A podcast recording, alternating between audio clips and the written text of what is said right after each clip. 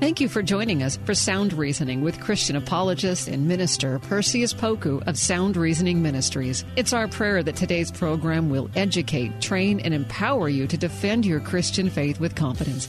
Perseus has his bachelor's in history and a master's degree in apologetics. We hope you enjoy this time of equipping so that you can answer questions to defend your Christian faith effectively. Now, here's Perseus Poku on Sound Reasoning.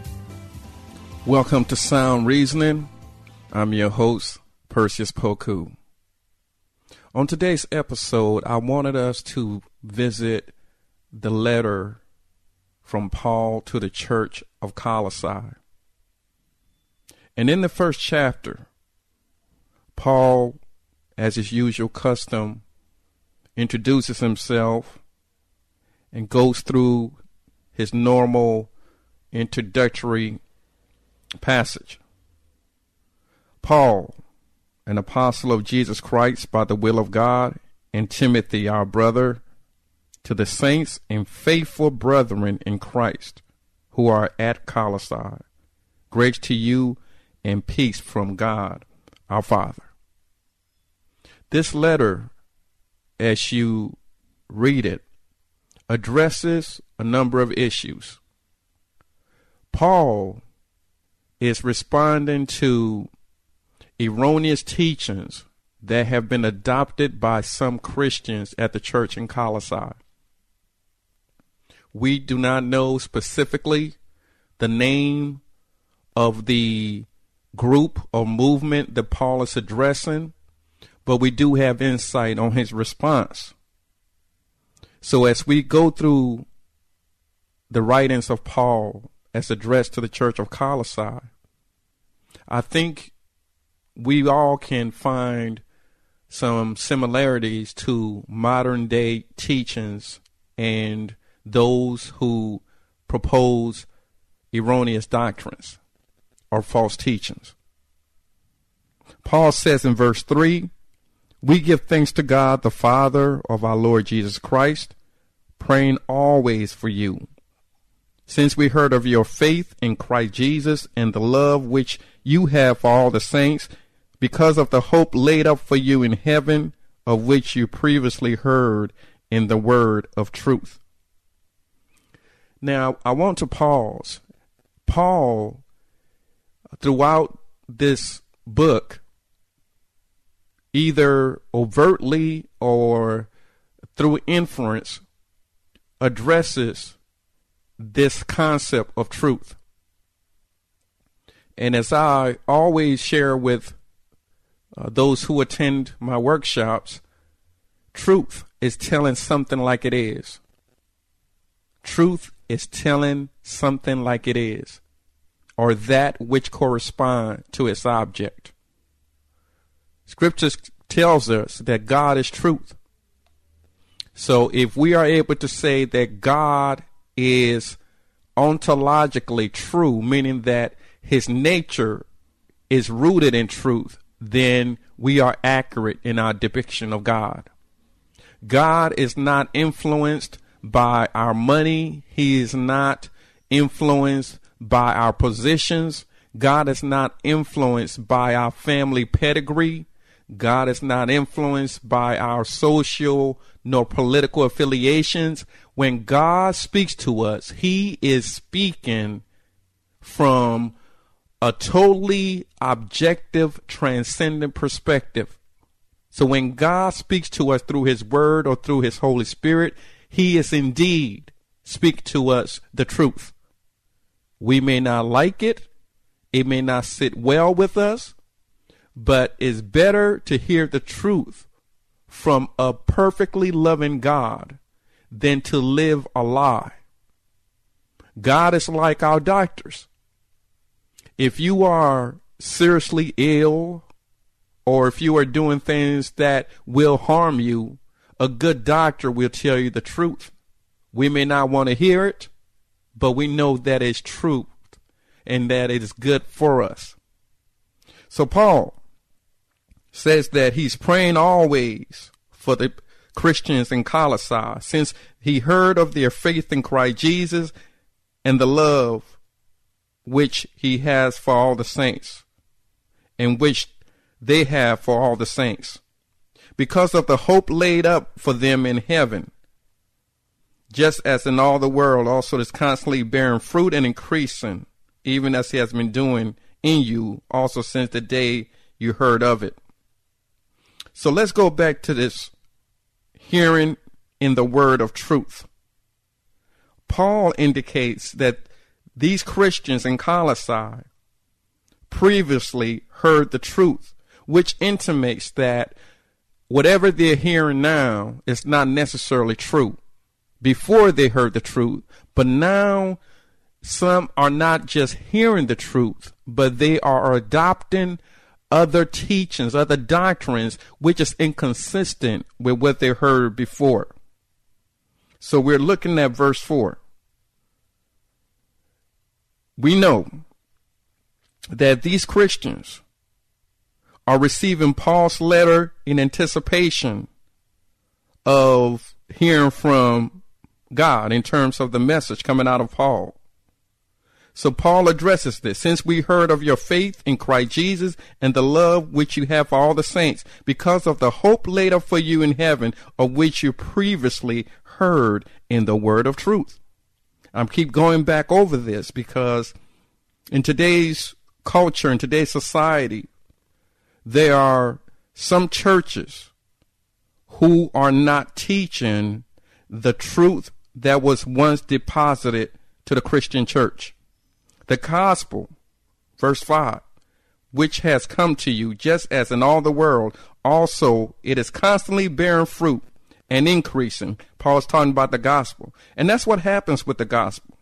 When we follow the script of the gospel, when we allow God's word to penetrate our hearts, when we start trusting God for who he really is and believing in what he's uh, shared with us regarding our lives, when we start sacrificing, when we start putting on the whole armor, when we start transforming our minds, when we allow our minds to be renewed, when we start doing those things that God is asking us to do, then what we are, in essence, what we're saying to the world and others is look at God's word bear truth in my life.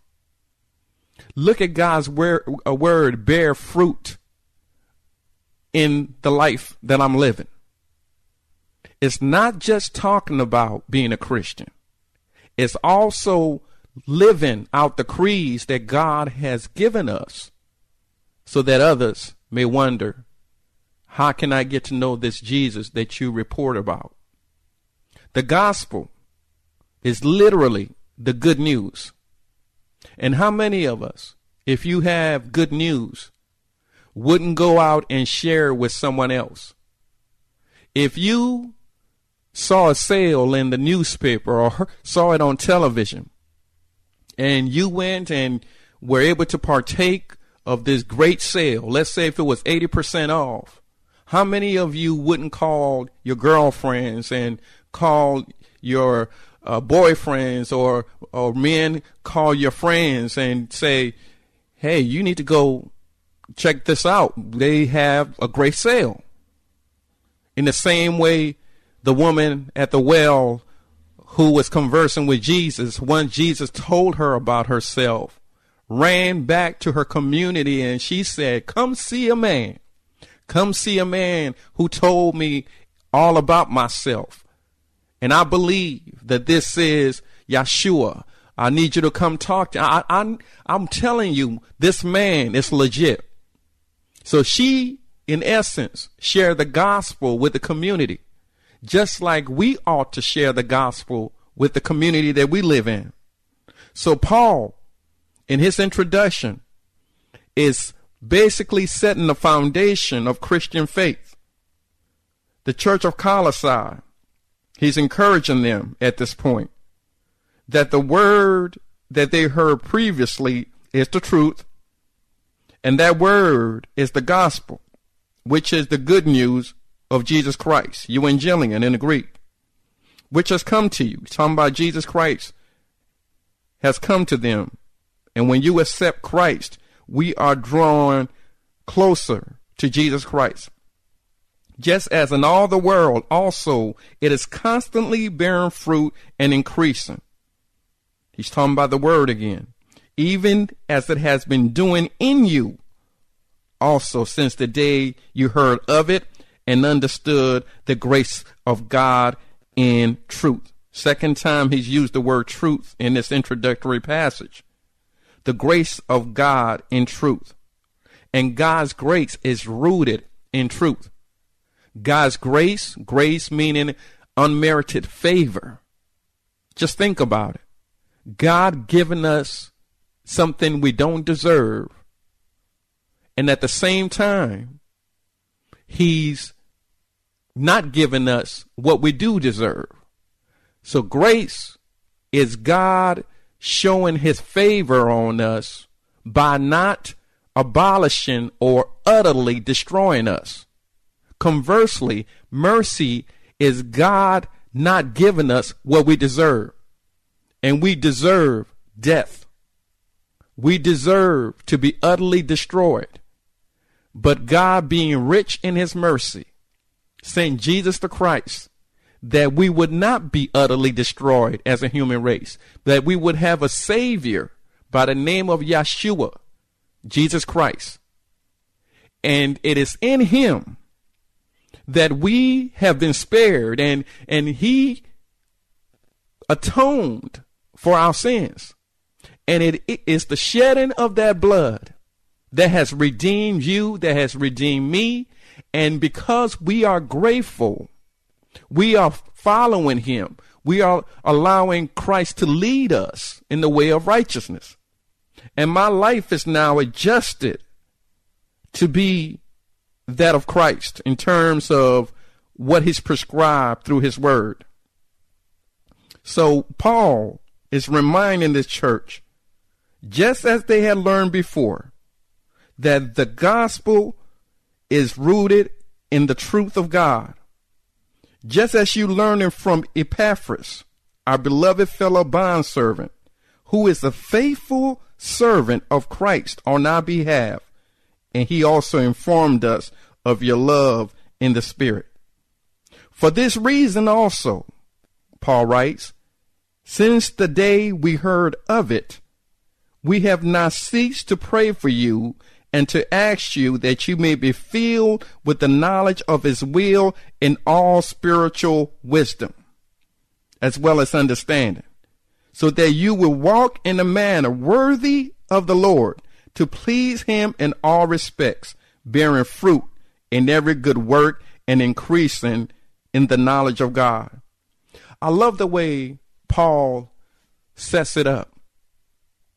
Paul tells the church that him and his colleagues are pr- praying for them, that he's praying for them to continue in the knowledge of Jesus Christ. He's continue and encouraging them to not ceasing from praying. He's encouraging them to walk in the way that's worthy of God's approval. And Paul along with his colleagues, Epaphras, his beloved bondservant, he talks to them about how faithful Epaphras is. But he says, for this reason, him as well as Epaphras, since the day they heard about the church in Colossae, have not stopped praying for them, that they may be filled with the knowledge and the knowledge of God the knowledge of God's will in all spiritual wisdom and understanding. How many of you pray for spiritual wisdom and understanding? Paul say in doing so, then the church in Colossae will be able to walk in a manner that's worthy of the Lord. So if there's no spiritual wisdom, there's no uh, manner that's worthy. If there's no spiritual understanding, then there's no walk that's worthy in terms of pleasing God. So all of us, Paul is speaking to us that we ought to pray for spiritual wisdom as well as understanding and not just pray for it, but we must do our part to make sure that we are obtaining spiritual wisdom that we may apply it to the situations of life. Wisdom is knowledge applied. It's not enough to say, I read God's word. The question is, are you applying it? It's not enough to say, I'm a Christian.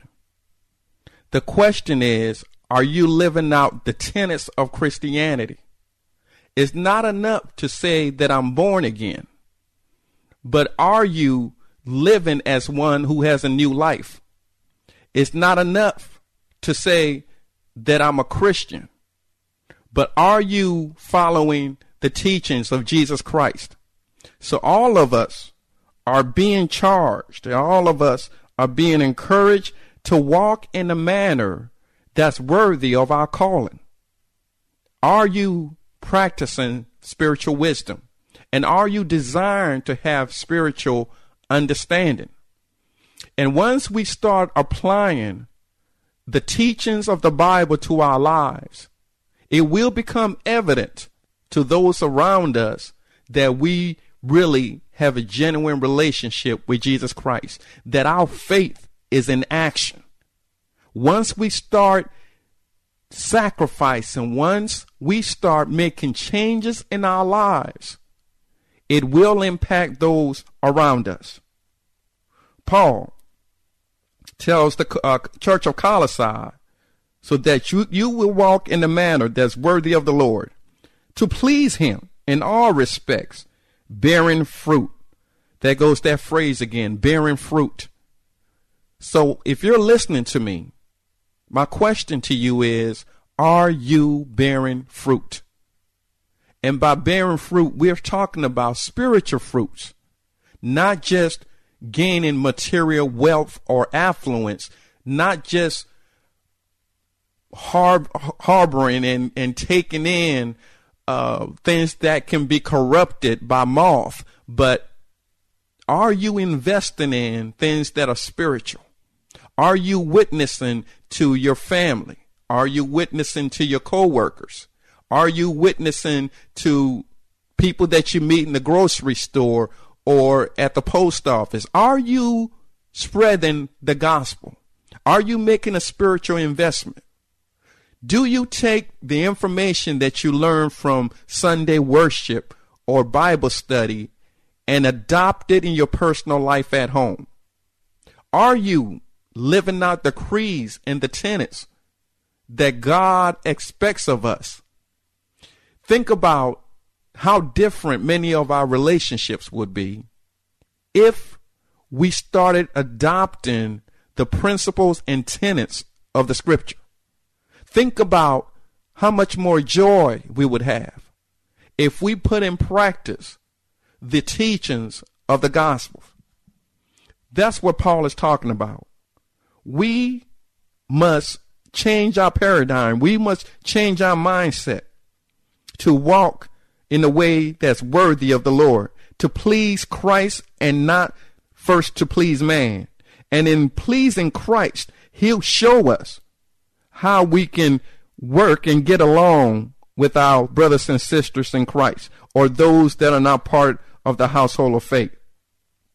So Paul says uh, to the church of Colossae that he wants them to walk in the way that pleases God in all respects, bearing fruit in every good work and increase in the knowledge of God, strengthened with all power according to his glorious might for attaining of all steadfastness and patience, joyously giving thanks to the Father who has qualified us to share in the inheritance of the saints in light. So again, this is a wonderful passage. Paul, as he's dealing with his introductory passage, shares with the church of Colossae that he wants them to be steadfast, meaning unmovable. Paul wants them to be solid in their faith. And not only does he want them to be solid, but he wants them to practice patience while being steadfast in the faith. And the question to all of us is, are we willing to be steadfast in the faith? Are we willing to say, this is what the Bible is teaching? And if you teach anything that's different, it is erroneous, it is heresy, and I can't accept it. Are we willing to be bold enough in Jesus to stand for the righteousness and the integrity of the gospel? Remember, when we first started this episode, we talked about truth. Truth is telling something like it, like it is, or truth is that which correspond to its object. So if anybody comes to you with another gospel other than the gospel that we have received from the first century apostles, let them be accursed. That's what Paul says in Galatians, the first chapter. So again, in this letter, he's uh, commanding, he's encouraging, he's imploring the church of Colossae to remain steadfast. And as we go through this book, you'll soon realize why he's encouraging them to remain steadfast. I do realize that uh, many of you may watch cer- uh, certain teachers and preachers on television. My encouragement to you is to test the spirit by the spirit my encouragement to you is to make sure that you filter what you're hearing by the word of God, meaning read the Bible for yourself and do your own study. I encourage you to even take what I'm saying and test it by the Spirit. I'm encouraging you not to take my word for it, but open up your own Bibles and make sure that what I'm saying is truthful and actually contextual. This is not an episode on uh, biblical interpretation, but I implore you, there's nothing better than learning how to study the Bible for all its worth. And that's important. If we are going to remain steadfast, before we can identify the heresy, we have to first know the truth of God for ourselves. So Paul encouraged the church of Colossae to remain steadfast, and not only steadfast, but be patient and in being patient and steadfast, joy will come about. Then we're able to give thanks to the Father who has qualified us. We're not looking for anybody else to impress, but we want to impress the Father. And in impressing the Father, in pleasing the Father, that's worth a lot more than anything else. I hope that you will join us as we continue these episodes on the reading and the uh, highlights of the letter to the uh, Col- uh, Colossian church by Paul himself, and that uh, you would support us in our ministry and in our attempt to share God's word abroad. So, again, thank you. And please consider becoming a financial partner of sound reasoning. Uh, we need your assistance, your prayer, and again, please consider uh, being a financial supporter. Thanks for listening to Sound Reasoning with apologist and minister Perseus Poku from Sound Reasoning Ministries. It's our prayer that today's lesson has equipped you to share and defend your Christian faith with boldness. Sound Reasoning Ministries offers training in apologetics, biblical studies, and systematic theology. Join in on discussions on Facebook at Sound Reasoning Ministries. For more information about the ministry, to send an email, ask a question, or support the ministry, visit online at srministries.org. That's srministries.org. Listen again next week at this same time. And remember, Titus 1 9 says, Hold firm to the trustworthy message as has been taught, so that you can encourage others by sound doctrine and refute those who oppose it. Sound Reasoning Ministries, srministries.org. In a world where relationships are easily broken and often discarded, the Rebuilding Us Marriage podcast is your lighthouse, guiding the way to hope, restoration, and transformation in Christ. I'm your host and marriage coach, Dana Shea. Join me as we discuss the necessary tools for rebuilding marriages from adversity, betrayal, and disconnection. It's time to reignite love as we rebuild marriages from the ground up. Listen to the Rebuilding Us Marriage podcast on lifeaudio.com or wherever you get your podcasts.